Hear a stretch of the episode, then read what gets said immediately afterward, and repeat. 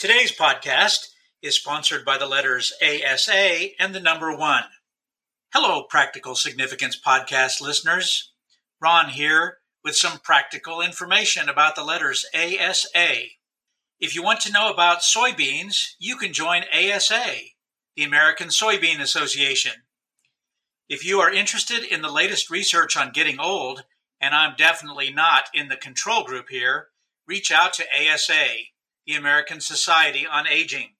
Perhaps you should join the ASA, Americans for Safe Access, if you are worried about access to marijuana for therapeutic use and research. Sure, you are.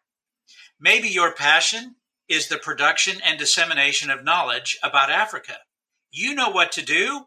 Join ASA, the African Studies Association.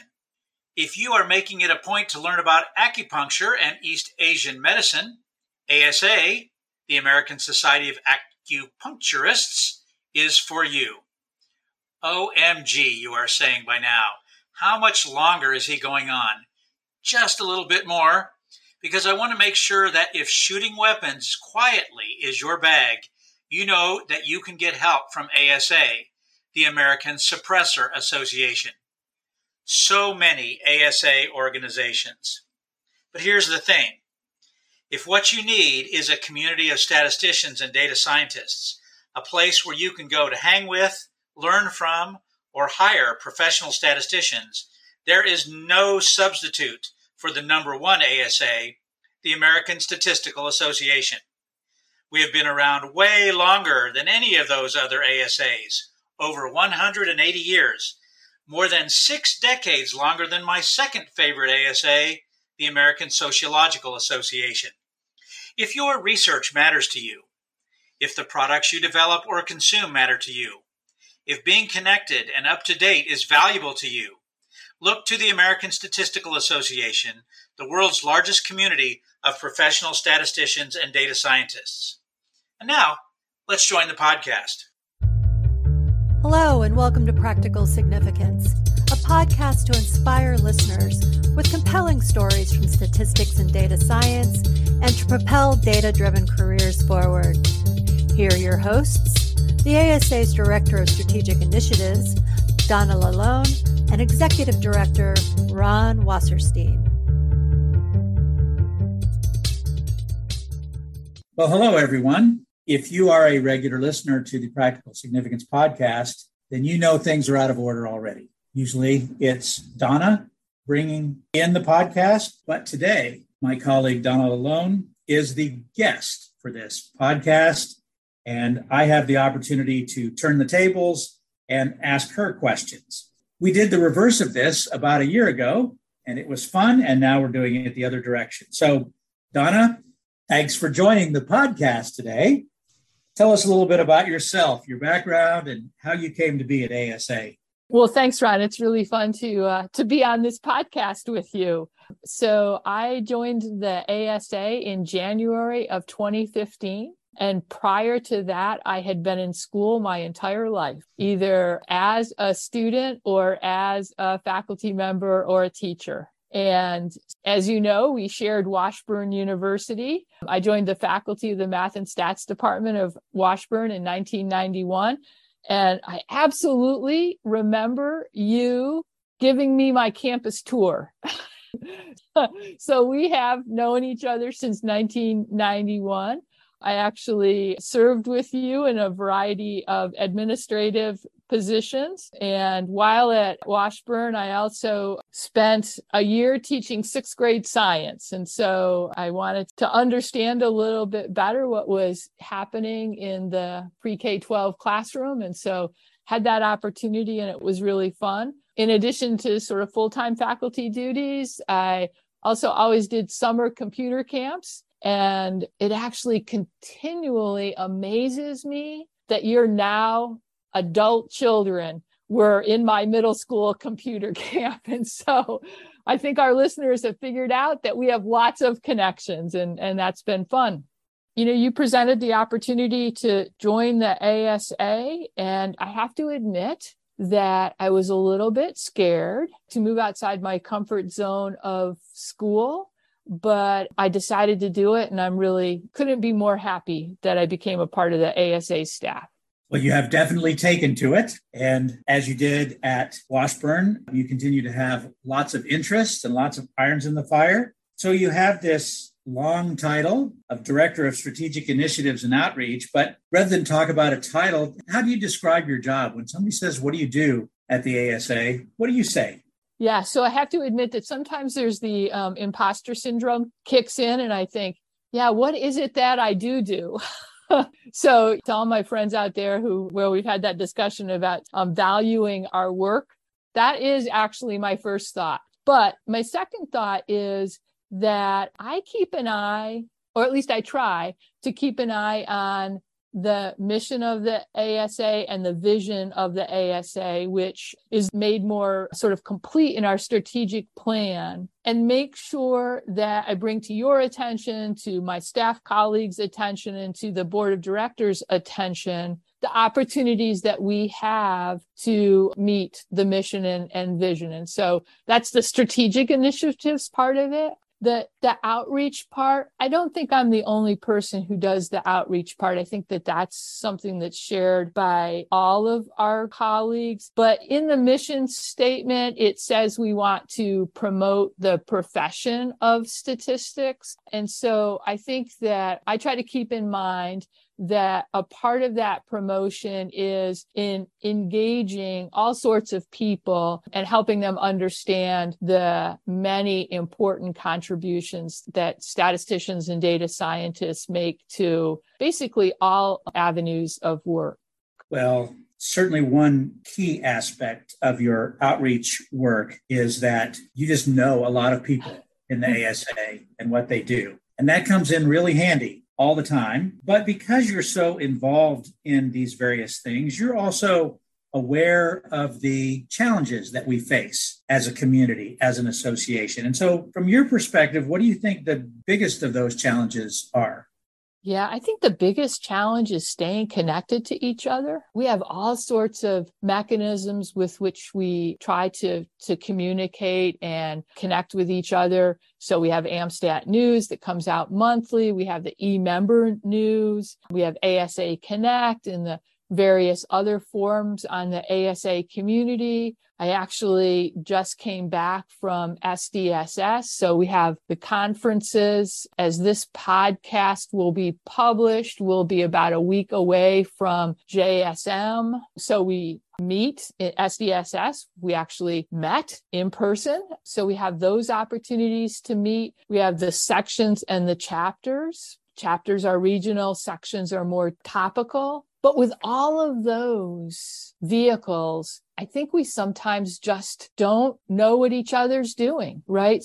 So that on a very sort of individual level, like we lose track of the incredible contributions that our colleagues are making. We lose track of the incredible, and I will say incredible. I, I'm allowed to brag a little bit and say we lose track of the incredible contributions that the ASA is making. And so, yeah, staying connected. I guess another part maybe of that staying connected is, is staying connected in a way that respects sort of all of the intersectionalities that our members represent, right? We're all we're all a collection of things, right? And I actually I love the the work of Kimberlé Crenshaw and the ideas around intersectionality because it continues to remind me at least that when I approach a problem or I approach a conversation, I have to sort of think broadly, or at least I have to try to think broadly. So yeah, staying connected in this world where there are lots of demands on our time and on our psychic and intellectual energy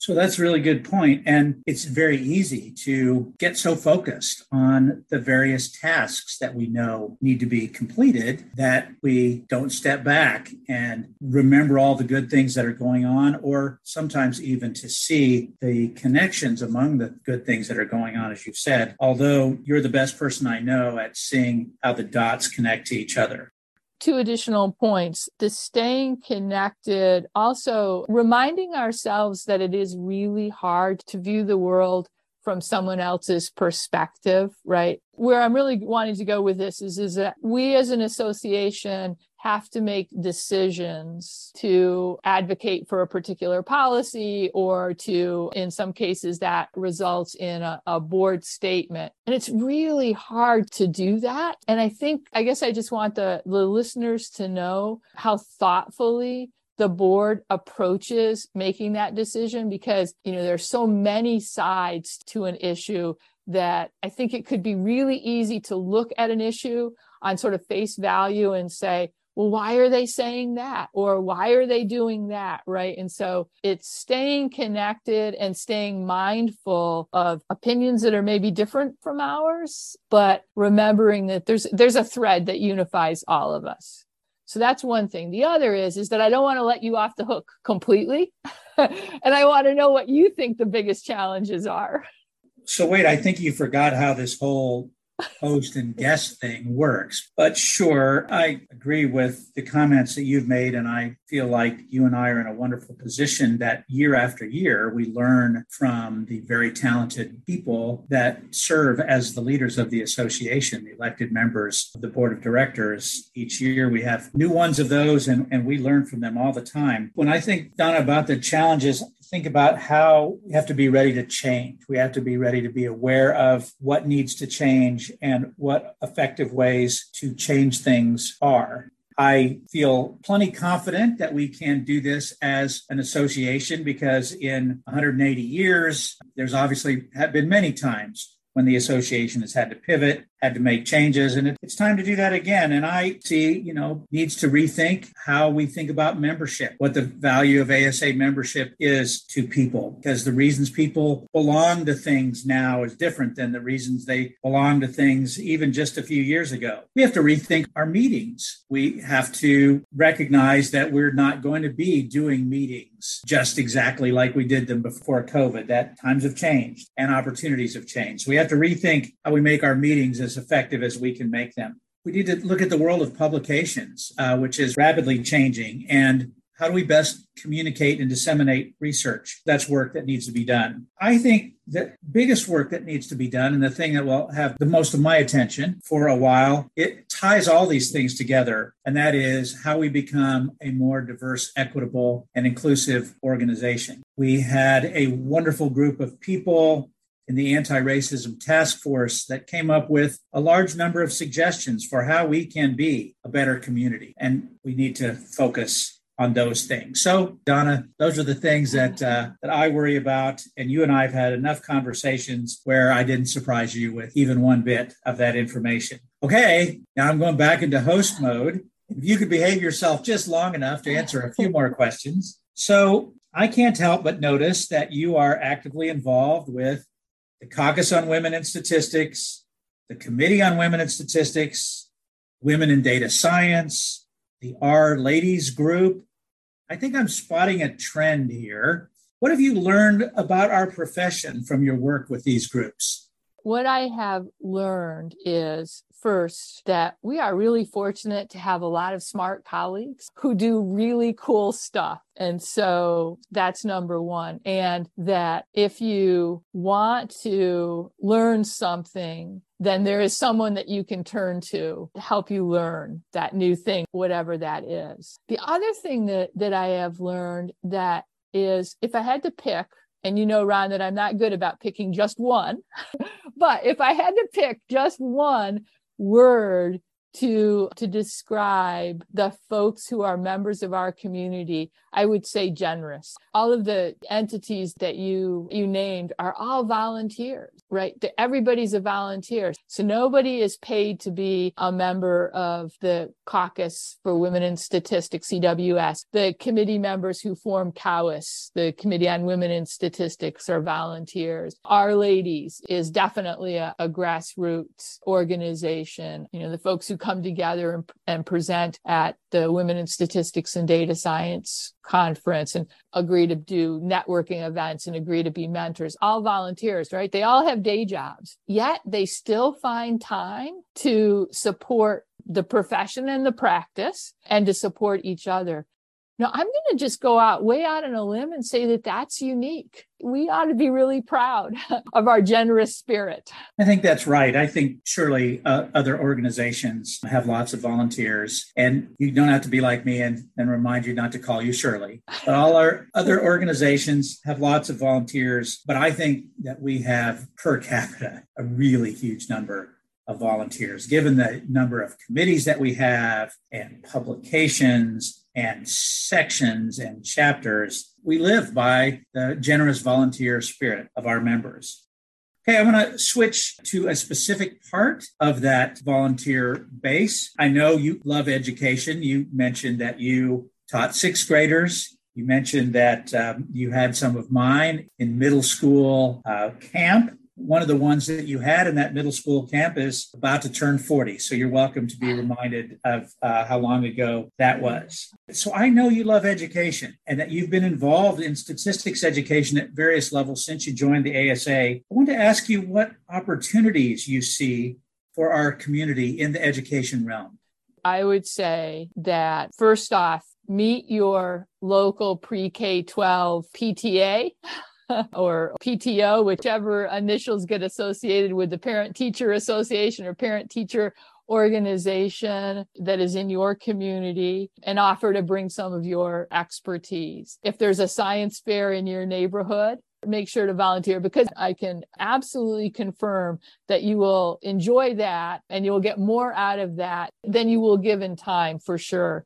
I guess the other is stay aware of the initiatives at, at your state and national level and just make sure that your voice is regardless of what your, you know, your sort of particular opinion is on any entity, it's really important to bring your expertise to the conversation. And then I guess, of course, when we put a call out for volunteers for ASA Data Fest, volunteers to serve on our various education committees, volunteers to do workshops and webinars. You know, you want to say yes to me, but. Uh...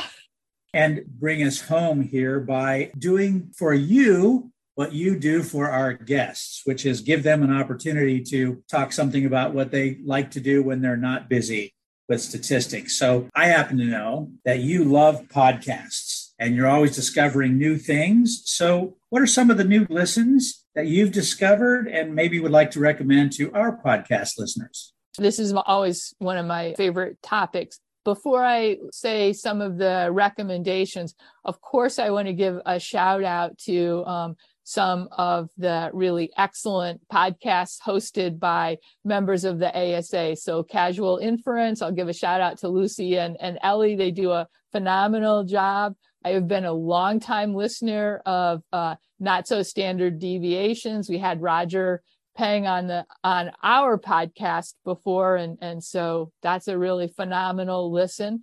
The BioPharm podcast is, you know, as some people may have seen, there there are new hosts, and so um, although I'm not related to Amy Lalonde, I would love to be. because she's such a talented member of our community. So Amy and Christina Nurse are doing such a great job with that. So, and then of course, stats and stories. So those are always on the rotation. But some things that I'm currently listening to is there's this podcast called Gender Reveal. And I listen to Gender Reveal because I won't get the tagline exactly correct, but it's something like it's the podcast that helps us understand just what the heck gender is right and so it's very interesting and the and the guests come from all walks of life so i've, I've learned a lot from gender reveal I listened to the Culture Gab Fest from Slate Magazine. I've been listening to Culture Gab Fest for a really long time, but that stays high on my list. This one will come as a real surprise to you, Ron. There's a podcast called The Pen Addict, and and that is on my playlist always, right? And so um, definitely would suggest that to folks who who are interested in all things office supply, but by primarily on pens. So I listened to this podcast um, that's just called Long Form. And that's a series of interviews with writers who write long form essays. And that's really fun because that introduces me to lots of different people and gives me ideas of um, places that I might want to look for the next read.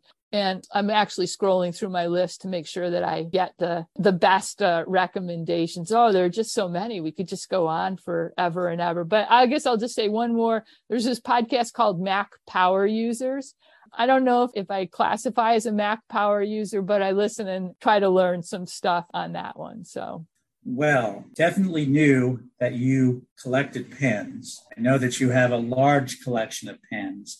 I did not know that there was a podcast that serves as some sort of intervention for you, but I'm, I'm glad to know that that's out there. All right. Well, it's been great having this conversation. I think the thing to do now, though, is to do like we always do. And I hand this back to you as the host of the podcast to wind us up. Thanks, Ron. It's been fun to talk with you. And, you know, some traditions are definitely worth keeping. And me thanking our listeners for joining us and turning it over to you for the top 10 is one of those traditions that I hope goes on for a really long time. So over to you for the top 10. Thanks, Donna. David Letterman is, of course, the inspiration, the very founder of the concept of the top 10 list. And this week's top 10 list is inspired by another late night TV host, Jimmy Fallon.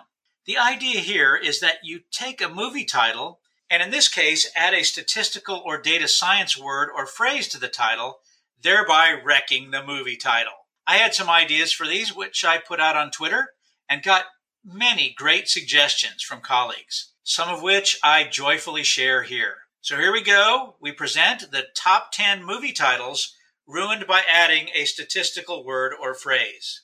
Number 10, Regression to the Mean Girls. Number 9, It's a Wonderful Life Table. Number 8, Young Frankenstein Shrinkage. Number 7, The Texas Markov Chainsaw Massacre. Number six, Das Bootstrap. Number five, The Fast Fourier Transform and the Furious. Or maybe it's The Fast and the Furious Fourier Transform, whatever you prefer. Number four, Grosse Point Estimate Blank. Number three, Random Walk the Line. I could have also gone with Random Forrest Gump here. Number two, Rebel Without a Causal Inference. And the number one movie title, ruined by adding a statistical word or phrase 2001 A Sample Space Odyssey. Well, that's it for this month's episode of Practical Significance. Thank you for joining us. We look forward to continuing the discussion next month. Thank you for listening to this edition of Practical Significance, the podcast of the American Statistical Association. A new episode will be coming your way next month from AMStat News, the ASA's monthly membership magazine.